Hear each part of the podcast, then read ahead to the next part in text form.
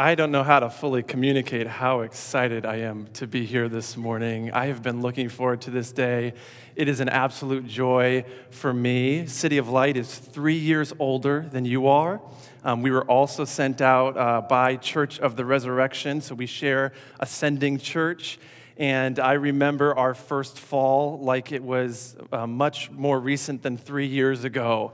And I remember the first time we had a guest preacher come. And so it's just, it's a joy to be with you. We also meet in a gym at 10 a.m. And so, right now, two and a half hours uh, southeast of here, City of Light's meeting and worshiping. And we often think and pray for you um, as we worship. And we're doing that this morning, too. So, what a joy to be here together. And to do it in the season of Advent is really fun, too. Um, this is your first time walking through Advent as a church and maybe it's your first time personally or for your household going through the church year, the church calendar, uh, boy, you are in for a treat. You are in for just a practice that if you lean into it and, and dig into it, will year after year after year transform your life and lead you more and more closely to Jesus. So we get to, we get to start that journey in Advent this year and walking us through the journey this year of the life of Jesus through the church year is the writer Luke for the Gospel of Luke. That'll be our, our gospel passage for the next uh, year. And so, what I want to do today is just walk us through the first chapter of Luke. We read part of it, but I actually want to do the entire first chapter. So, if you have your Bible here, um, go ahead and open that up, or if you have the bulletin, you'll have part of it. And I thought, wow, the first chapter of Luke is 80 verses. That's super long. Like, that seems like way too much. Why would I be doing that? And I thought, that sounds like something Scott would do. He would totally pick a long chapter and just do the whole chapter. So maybe that's, maybe that's why. Um, but I want to talk through this. Um, and as we look at chapter one of Luke and get us started um, here in this third week of Advent, I want to ask a question What is it that you're waiting for in your life? Is there something that you're waiting to do, some opportunity that's coming up on the horizon or that you're working toward, something that you want to be, some area of your life that you're looking to grow in? Is there something in your community or in your household that you're waiting for, that you you dream about, that you want to see here at the end of the year? What about our, in our country or in our communities? What are you waiting for? Advent's a time of waiting. It's a time of waiting. It always reminds me of that old um, Jerry Seinfeld uh, joke where he says he hates going to the doctor's office because he has to go to the waiting room. And because it's called the waiting room, there's no chance of not waiting. It's called the waiting room. They've got it. It's all set up. You're going to have to wait. That's how I feel about Advent. We get to Advent, and Advent's all about waiting for the Lord, and there's no chance of not waiting in Advent because our lives are a lot about waiting. And for us as followers of Jesus, or if you're exploring what it means to follow Jesus, we believe that Jesus has come. He, he came the first time, and that's what we celebrate at Christmas, and so we're looking forward to that. But we believe he's coming again. And when he came the first time, he began his work of healing and restoration and, redemption. And when he comes again, he will complete it. But here we are in the middle of the two comings of Jesus. And in the middle, we wait. And Advent reminds us that waiting is part of what it means to follow Jesus. And so Luke gives us two women, two mothers, to teach us how to wait. I get to Advent every year and there are parts in my life where I thought that they'd be better by now. I thought that that struggle would have lessened a little bit by now. I thought that I'd be a little bit more healed by now. I thought that that thing in our culture that's got such a stronghold, I thought maybe we'd make a little bit more progress by now. And we get to Advent, we remember we're still in the middle. We're not where we might have wanted to be. We're in Advent, there's no chance of not waiting. And so Luke wants to teach us how to wait. For Luke, and you, you can watch this as we walk through the Gospel of Luke this year, whenever there's an important moment in the life of Jesus, whenever Jesus needs to be believed and received, Luke brings to the center of the story women of faith. We see it here at his birth, and we'll talk about that today. We see it throughout his ministry at key points. Mary and Martha and the other Mary and his mother Mary. We see it at his uh, crucifixion when it's only his um, disciples who are women who stay with him at the foot of the cross, along with John. And we see it at his resurrection when it's the women at the tomb who are the first witnesses to that. Luke puts uh, women of faith here to teach us what it means to wait, to teach us what it means to give birth to hope. That's why we care so deeply as a movement of churches here in the Midwest about mothers in the church prophesying and preaching, and teaching and leading and pastoring, and as we'll see today, songwriting, because we have something to learn. So, what do we learn from Elizabeth and Mary today? Here's the idea the waiting for the Lord births hope into the world. Waiting in faith brings the very presence of Jesus into us, the very presence of Jesus through the Holy Spirit. That when we wait in faith, when we wait in hope for what God is going to do, that hope spills out to those who are around us. And that waiting is a challenge, that waiting is difficult. There's trial and suffering in the waiting, but it's worth it because at the end of the waiting for Jesus, he keeps his promise and he brings life into the world. So let's look uh, this story has, uh, we'll, we'll, divide it up into three movements, three chapters, and the first one is the promise. And the promise comes first to a man named Zechariah. Zechariah and his wife Elizabeth. Zechariah is a priest, and so he serves in his community as a spiritual leader. We see this start at uh, verse 5 in Luke chapter 1, a priest named Zechariah.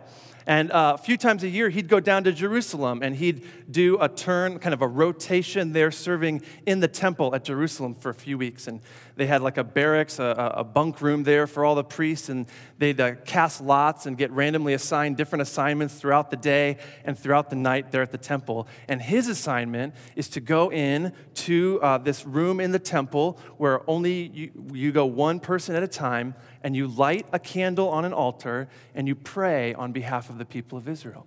And so he goes into the room and he lights the candle, and then he realizes that he's not alone. There's an angel there with him. And it's not like a chubby cherub. This angel is terrifying. Whenever you see an angel in the Bible, the first thing they have to say is, okay, now don't freak out. Verse 13, the angel says, Don't be afraid, Zechariah, your prayer's been heard. Read along with me. Your wife Elizabeth will bear a son. You shall call his name John. You'll have joy and gladness. He'll be filled with the Holy Spirit even from his mother's womb. He will turn many of the children of Israel to the Lord. He'll go before him in the spirit and power of Elijah to turn the hearts of the fathers to the children.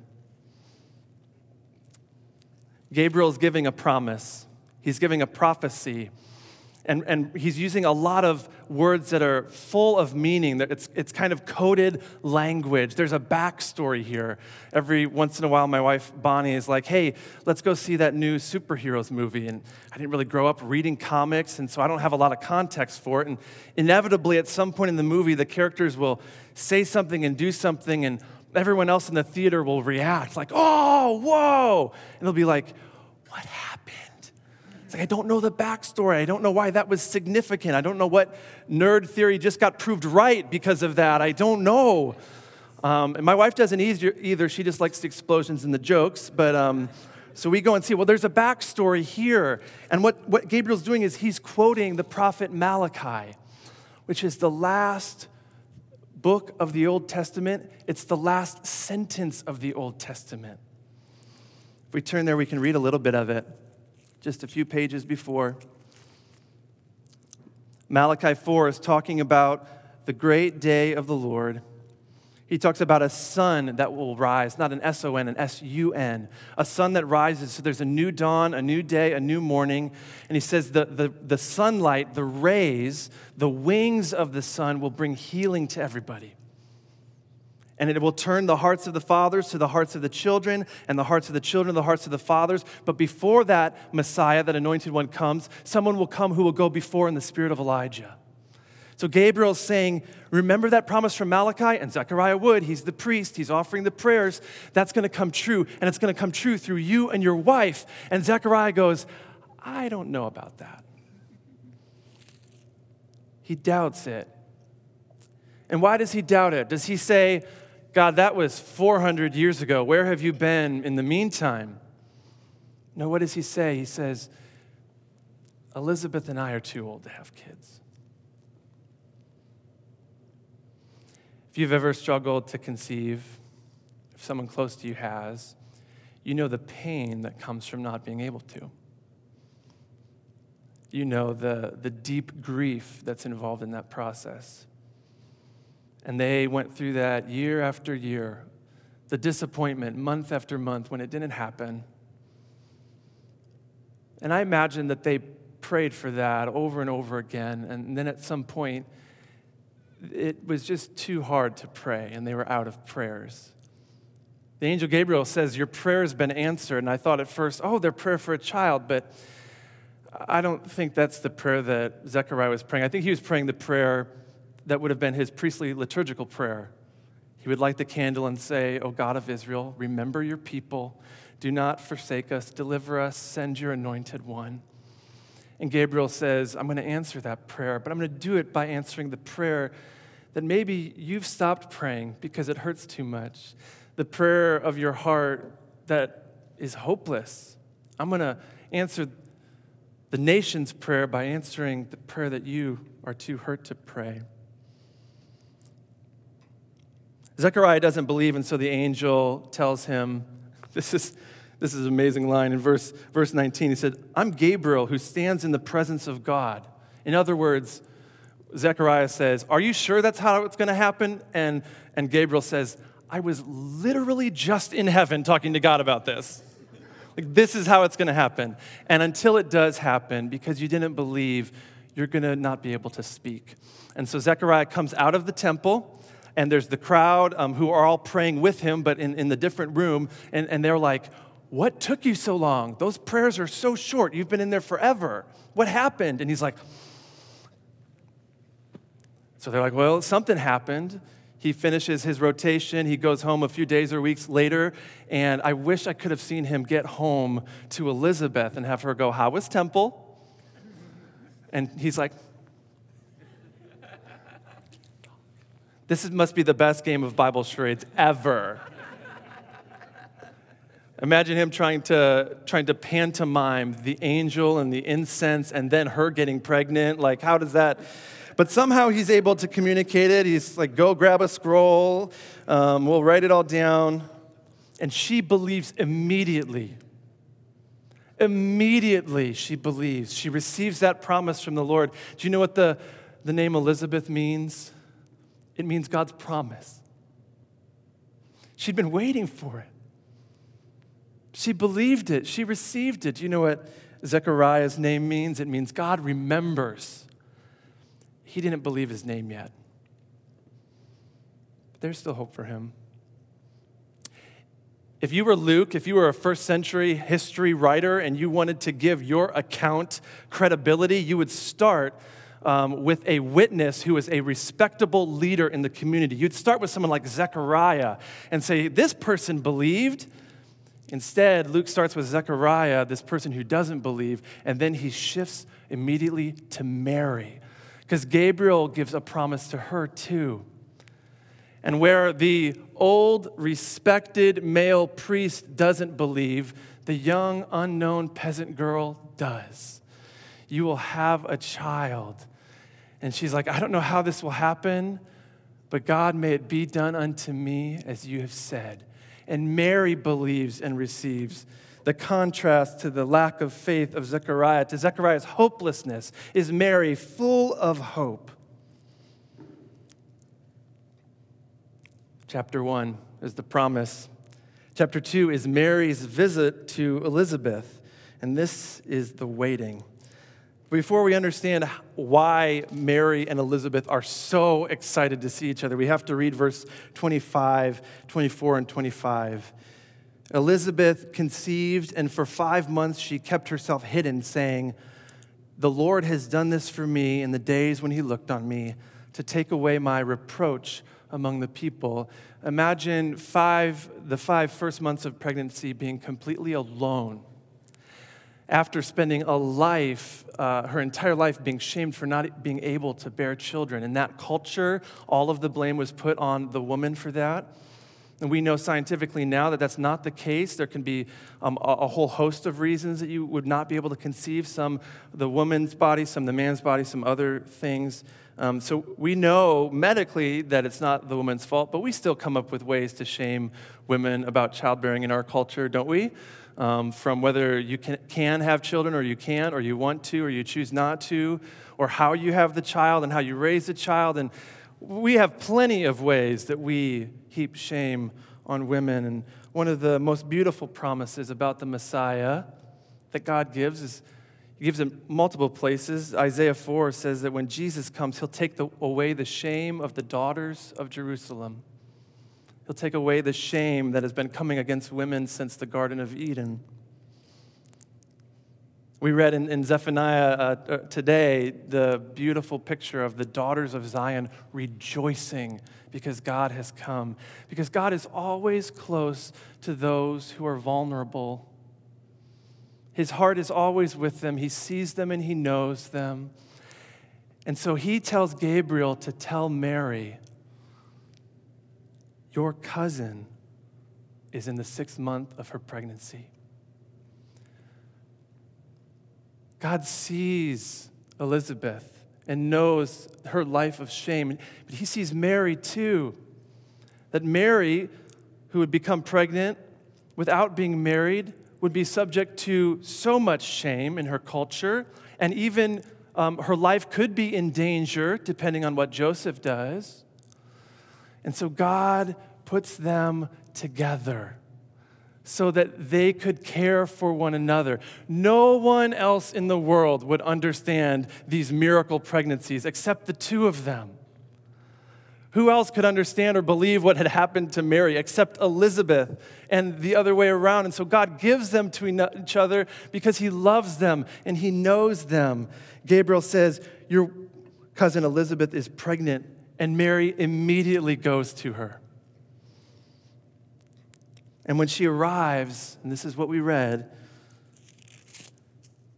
in verse 39 the baby in Elizabeth's womb leaps.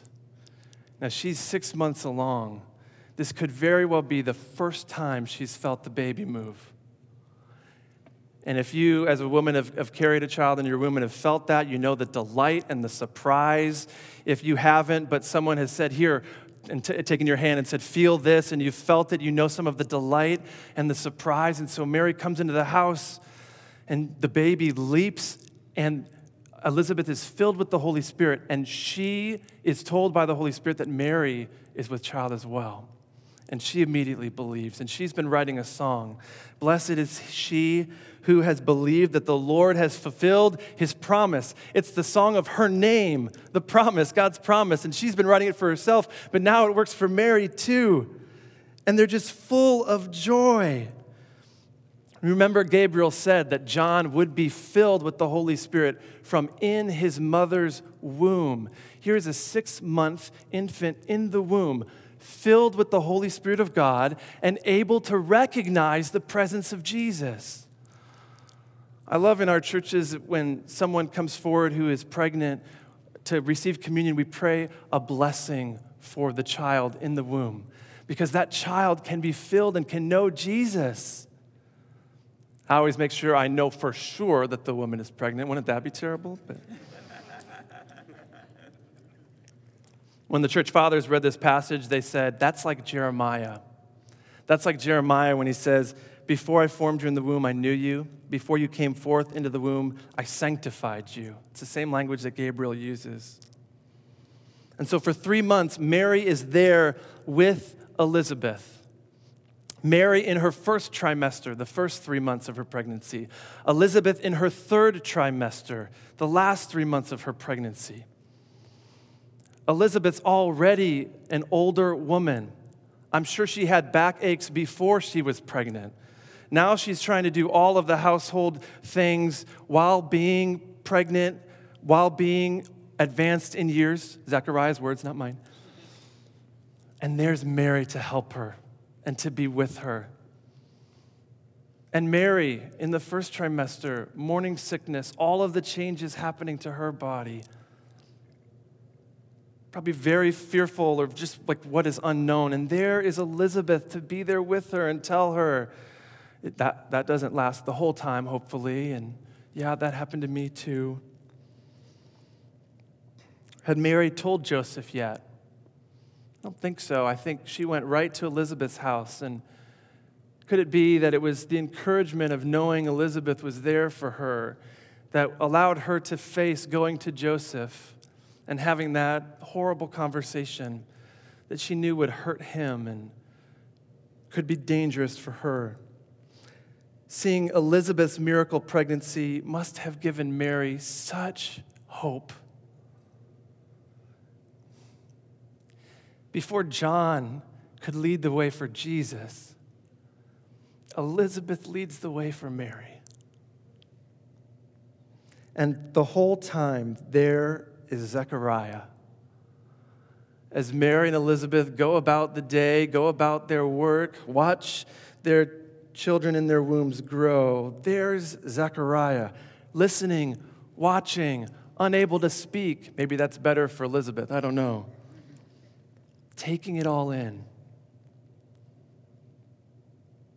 Chapter one, the promise. Chapter two, the waiting, the pregnancy. Chapter three, the fulfillment, the birth.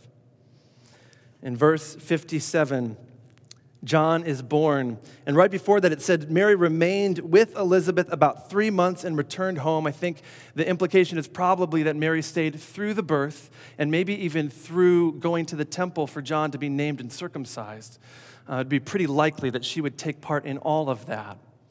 And so imagine Mary there at the birth of John the Baptist, helping Elizabeth and thinking about six months later when she would be giving birth in Bethlehem with Joseph's family. I imagine when Mary gets the news that John the Baptist has been imprisoned and then beheaded, that John's parents are probably gone by then, but Mary remembers holding him right after he was born. They go to the temple and Elizabeth, uh, the, the baby's circumcised, and they do the sacrifices and the, the ritual surrounding that. And then they ask her, What's the name? And Elizabeth says, His name is John. And everyone's like, John? There's no John in your family. That's not how we name babies around here. And Zechariah grabs a, a scroll to write on and says, No, his name is John. And in that moment, Zechariah, without a voice, shows obedience. He receives the promise. He's filled with hope again because he can see it with his eyes, and his voice is given back to him. And the one who in doubt was silent now in faith speaks out praise, and he has a song. And the first phrase of that song is in 68, and it talks about God who remembers his holy covenant. That's his name. He believes his name now. And then in verse uh, 76, he talks about the light of God shining. All the way through to 78, he starts quoting Malachi that the Sun of Righteousness will rise with healing in his wings. He believes now. What a grace that even though when he first doubted, now he's invited into the promise. When did his faith start to grow? When did that change start to happen? When did that repentance start to make room in his own soul for the presence of Jesus and for hope to come and fill it? I wonder if the first step was actually being with Elizabeth in marital intimacy to conceive John. See, for Mary, for her to be obedient to, the, uh, to Angel Gabriel's promise, she, as a single celibate, had to remain in her celibacy. That's how she obeyed, and God worked a miracle pregnancy. But for John and Elizabeth, in marriage, for them to obey, they had to actually act and be a part of it to conceive this child. Was that the first moment that Zechariah started to believe? Or was it when Mary and Elizabeth were there and he learned that there was another miracle, and he could see the baby growing, and he could hear them writing their songs, working on them together in the evenings. He was taught to hope by these two women of hope. He's taught what it means to wait for the promise, even when that waiting is hard. He was taught that it's worth it because God always fulfills his promises. Doesn't our life follow this pattern too? The promise, the dream, the hope, then the waiting, the confusion, the challenges and the suffering, waiting for the birthing of new life. What is that thing you're waiting for in your life? That promise or that dream? Who you will be, what you will do, what your household will be like, what your community will be like. In the waiting, there can be pain and doubt and fear. There might have to be. Bonnie and I have had a season like that this year where we were trying to get into a house in the city of Aurora where we've we've been renting, but that rental option fell through, and we moved into my father in law's basement in April, and we're there for May and June and July. And we moved into a home that needed a lot of work, and so for August and September, we didn't have a bathroom, and for September and October, we didn't have a kitchen, and we were waiting. We've had other periods of waiting in our life that have been painful. But when you wait on the Lord, He will renew your strength. When you wait on the Lord, you won't be put to shame. When you wait on the Lord, when you put your hope in the Lord, you won't be disappointed. Because waiting on the Lord, when we wait on other promises, when we hope in other things, they may or may not happen. But when we wait and we hope on the Lord, it will be fulfilled. His promise will be kept. He kept the promise of Jesus coming the first time. Over 300 Old Testament promises. We read several of them today. He kept every one of them. He kept his promise. He keeps his promise. Jesus will come again. And when we wait with hope, the hope of the promise of Jesus being um, birthed in our lives brings hope to everyone around us. The Apostle Paul says, All creation is awaiting its redemption, groaning like a mother giving birth. And he says, We too, each of us, groan. Each of us are in labor waiting for our redemption in our bodies. I wonder if Paul was thinking about Elizabeth and Mary when he wrote that. We groan in the pains of childbirth here in the middle, in the in between, between Jesus' two comings. The early church had this name for Mary. They called her Theotokos. Theo means God, Tokos means birther or bearer or bringer. God used her to bring the presence of Jesus, God Himself, into our world. And each of us are called to be bringers, birthers, bearers of the presence of Jesus into our world. That as we wait for him in hope, he comes to us and he fills us. That's why the church is talked about as a mother, a mother like Mary and like Elizabeth, who is filled with the hope of Jesus, so that those around can come in and see the hope of Jesus and not be disappointed. This is your calling, Christ Church. This is why you are here. You are here to bring the presence of Jesus along with churches throughout this city to the people of Madison who wait and whose hearts have grown old with hopelessness. I remember sitting on a couch with Scott and Marissa as they were praying about whether God would call them to plant a church. I remember the first time they mentioned Madison, Wisconsin.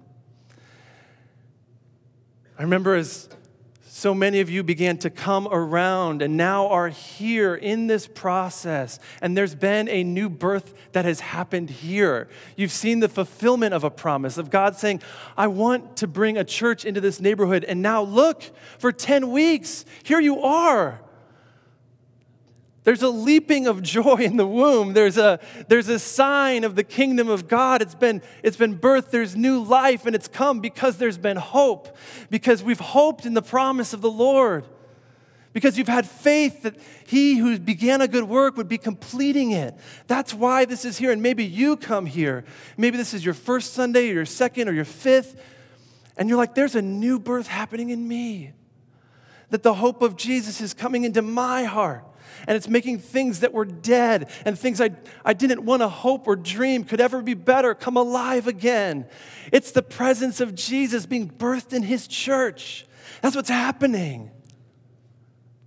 That's what we're here for to bear the presence of Jesus.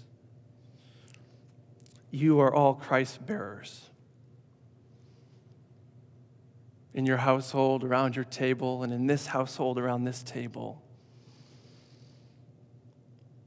And because this church is here, the hope of Jesus is being born here.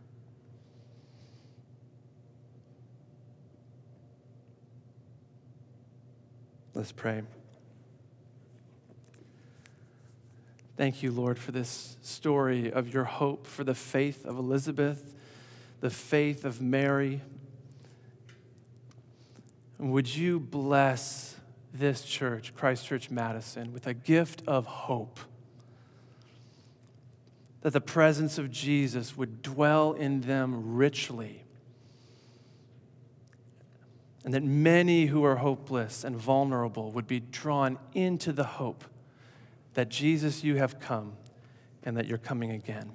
In the name of the Father, the Son, and the Holy Spirit, we pray.